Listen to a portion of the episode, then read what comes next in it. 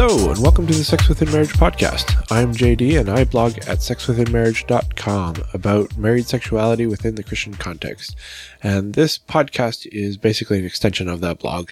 And I'm also a Christian marriage coach, and you can find my coaching practice at anonymousmarriagecoaching.com for those of you who want uh, marriage coaching, uh, but it's about topics that are a little too scary to sit down and talk with somebody face to face about. Today we're going to talk about how to spice up your sex life because just about every blog and podcast out there about marriage has some kind of post or episode about, hey, use this one tip to spice up your sex life. Uh, usually they have a dozen posts like that uh, because often their ideas are very short lived and, uh, you know, it's, it's exciting for one night and then it's not exciting anymore. So in this episode, we're going to talk about how to kind of continuously keep spicing things up, uh, how to make this a longer lasting effect on your marriage. And it basically has to do with boundaries. Uh, we all have boundaries and boundaries can be good and healthy or they can be bad and damaging and they can hold us back. And we need to be sure that our boundaries are based on something good, something that benefits us and our spouse and doesn't detract from our marriage. For example, a healthy boundary in dealing with sex in marriage uh, is something like not inviting others into your marriage bed. And that includes things like affairs and porn and swinging and everything that comes with that. So that's an example of a good boundary. Uh, we have many different kind of boundaries in our marriages, uh, especially with two people. Uh, we have some healthy boundaries, things that are good and holy, and they should be kind of kept where they are. Um, like that boundary about not inviting other people into your marriage. We also have some, sometimes we have growth boundaries, things that we're just not quite ready to do yet. Uh, but maybe one day we will be. We have some boundaries that are a little bit more damaging, and they tend to come from things like bad teachings in the past, or incorrect information, or assumptions, uh, unfounded fears, possibly abuse or anger with your spouse. So those are kind of three different kinds of boundaries. And then, of course, you have your, the husband's boundaries, uh, which are all the things that he's willing to do in the marriage bed or have done to him. You have the wife's boundaries, which are again the same thing for her. Uh, you also have kind of this box that's your known boundaries. So the things that you're aware of that you know you will or won't do. And then there's kind of this other area of unknown boundaries where you don't really have a boundary against it yet, possibly because you don't even know what it is. Uh, you've never come across the idea or the activity. So it might be something you do or it might not be something you do, but it's not something that's kind of in your mind at the moment. The only way I've found to continuously keep your sex life alive and constantly growing and keep spicing it up are to explore these boundaries. And like I said, some of them are good. Like the healthy boundaries, the ones that are based in biblical principles or on medical information, you know, those might be good to keep. In the case of the biblical ones, I know they're good to keep. Uh, the problem is that sometimes what we think is in the Bible isn't in the Bible. Uh, I've heard a lot of people say things that like oral sex is bad, you know, it's, it's immoral, but they have no biblical standing for that, uh, even though some of them think that they do. And so we have to be evaluating our boundaries and make sure that what we're what we're claiming as a moral boundary is actually in line with something moral. Uh, our other boundaries, you know, our growth boundaries, we should be constantly kind of testing those and say, okay, well, maybe I wasn't ready for that yet, but maybe I am now. I know in a lot of marriages, things like, um, oral sex again, they, it doesn't always happen right off the bat. Sometimes it takes a few years. Sometimes it takes decades before one spouse or the other is ready to participate in something like that. And then the other ones are like that whole known boundaries and unknown boundaries box. Um, sometimes you don't even know that there are things that you can and can't do. Uh, that's why like a lot of our posts in our blog, uh, we bring up some of these activities that people don't really talk about. And they're kind of, some of them are a little bit scary for people who've never come across them before. Uh, but I'll, I write posts and I answer questions from people about things like, uh, hair pulling and videotaping and all these other things because a lot of times people don't even know that it's something that they can do. And for example, their hair pulling post, uh, I wrote once, I had so many people email me afterwards saying, I had no idea we could do this. And even more saying, we definitely do this and we love it, but we weren't sure it was okay. And, you know, we've been kind of thinking about that. So sometimes reading blogs and listening to podcasts that are rooted in good moral teachings, uh, they can be a good way to kind of expand that box of known boundaries so that you can kind of learn about new things that you can do in bed that aren't uh, bad. They're not immoral. They're not going to damage your relationship. the other way is to explore together in the safety of your bedroom. Um, too many couples, they just get kind of stuck in the same rut. They get into their bed and they're like, okay, I know that if we do ABC, then you'll have an orgasm and then we'll do DE and then I'll have an orgasm and then we'll be done. And so every night they do the same progression, A, B, C, D, E. And after a while it gets boring, it gets dull and they don't really learn a lot more outside of that set pattern. So it's good sometimes to kind of switch things up, to try some things, to just say, Hey, I want to try this, or what if we change this, or what if we shift this way, or there are so many different ways that you can do things. Our bodies are so flexible, even for those of us who aren't that flexible. You can still move in a lot of very interesting ways, try new things, uh, and try different angles.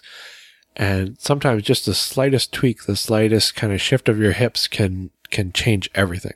But you have to be willing to do that. You have to be more willing to explore. You have to be willing to try something that might not work. Because sometimes you try things and you're like, no, that was, that was not good. In fact, it was terrible and we're done for the night now. uh, especially if you do something and it ends up being painful. Uh, or if you try something and you fall off the bed and smack your elbow or something. Uh, I know plenty of people have emailed me with their stories of saying, yeah, we tried that and we fell off the bed and we broke a lamp. But they still had this attitude that it was still funny and it was fun even if this specific thing didn't work out. And you need to be able to explore those things and kind of laugh at each other and be willing to say, yeah, we're going to try this thing. We're going to research it, but it may not work out. And that's okay. And the last thing is you know, you have to spend kind of more time being more intimate. Um, not just having sex, but actually like focusing on growing your trust with each other, uh, especially in the marriage bed when we're talking about expanding your sexual boundaries. You know, because if you trust each other, if you're willing to take small steps and baby steps towards things, then you can, yeah, learn to have more trust in each other and kind of get through some of these boundaries that you might have that are based in fear. Uh, I know when I wrote my post about um, bondage, a lot of people emailed and said, you know, I would love to try this, but I don't trust my spouse. And that's a very difficult thing to want to do something and yet have this fear holding you back because you don't trust your spouse enough. Um, so with a lot of them, I wrote back and said, well, you know, maybe here's some baby steps that you could do to kind of, um, increase your trust. And so I wrote a post about honor bondage, uh, which is kind of bondage without bondage. It's just, you know, you put your hands in a certain position, like above your head or whatever, and you don't move them. So it's kind of like a baby step into that. And a lot of them found that when they did that, then, you know, they could let go a little bit. They could learn to trust a little bit more. And there's all these things that you can always try different things. Uh, I know for a lot of women, uh, being naked with the lights on is a big scary thing.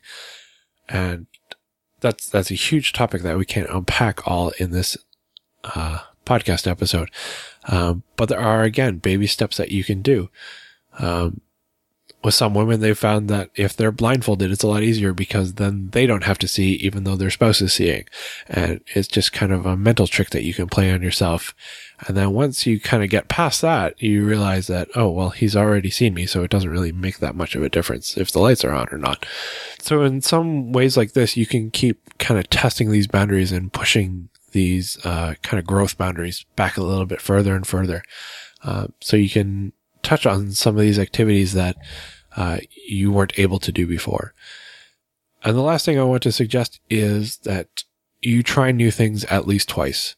Uh, I've heard this over and over again. Uh, I just heard it a while back ago when I was doing my research for uh, my post on like a, what's a good first adult toy. Uh, the guys at marrieddance.com, they said, you know, make sure you, you tell people, you know, try their toys twice at least. Cause a lot of people the first time they don't like them. And we've had that experience ourselves. We've had some toys that we tried them out and the first time we were just like, nah, that's not that great.